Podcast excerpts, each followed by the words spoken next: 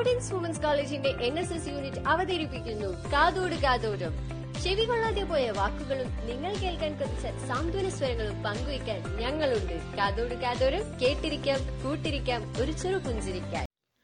Hello all welcome back to another episode of Kathodu Kathoram. Myself Shaniya from B S C botany സൂര്യൻ അസ്തമിക്കാത്ത സാമ്രാജ്യമെന്ന് വീമ്പ് പറഞ്ഞു നടന്ന ബ്രിട്ടീഷുകാരന്റെ മുഷ്കിനെ അഹിംസാവ്രതത്തിലൂടെ വിറപ്പിച്ച രാഷ്ട്രപിതാവിന്റെ സ്മരണയിൽ രാജ്യം ഇന്ന് ഗാന്ധി ജയന്തി ആഘോഷിക്കുന്നു. ഇന്ന് ഗാന്ധി ജയന്തി ഇന്ത്യയുടെ രാഷ്ട്രപിതാവായ ഗാന്ധിജിയുടെ ജന്മദിനമാണ് ഒക്ടോബർ രണ്ട് ഗാന്ധി ജയന്തിയായി രാജ്യം ആഘോഷിക്കുന്നത്. ആയിരത്തി എണ്ണൂറ്റി അറുപത്തി ഒൻപത് ഒക്ടോബർ രണ്ടിന് കരംചന്ദ് ഗാന്ധിയുടെയും പുത്ലിഭായിയുടെയും മൂന്ന് പുത്രന്മാരിൽ ഇളയവനായിട്ടായിരുന്നു മോഹൻദാസ് കരംചന്ദ് ഗാന്ധി എന്ന ഗാന്ധിജിയുടെ ജനനം. ഗുജറാത്തിലെ പോർബന്ദറിലാണ് അദ്ദേഹം ജനിച്ചത്.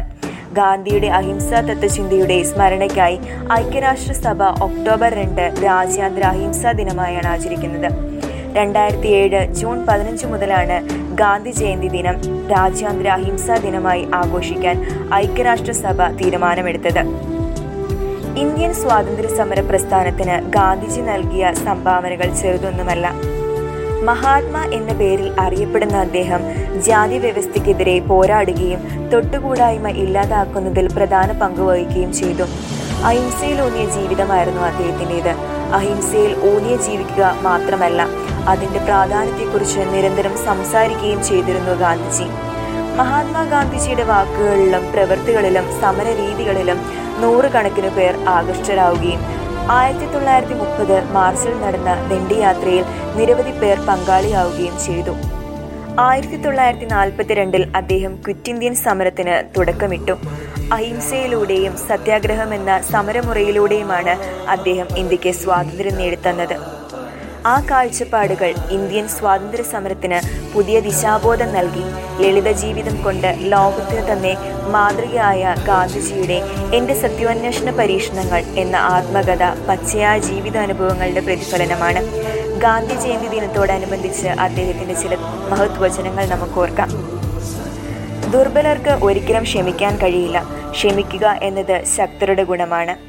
ലോകത്തിൽ യഥാർത്ഥ സമാധാനം നിങ്ങൾ ആഗ്രഹിക്കുന്നുവെങ്കിൽ കുട്ടികളിൽ നിന്ന് ആരംഭിക്കുക. ഒരാളുടെ ലക്ഷ്യത്തിലെത്താനുള്ള ശ്രമത്തെ ആശ്രയിച്ചാണ് മഹത്വം. മറിച്ച് അതിൽ എത്തിച്ചേരുന്നതിലല്ല.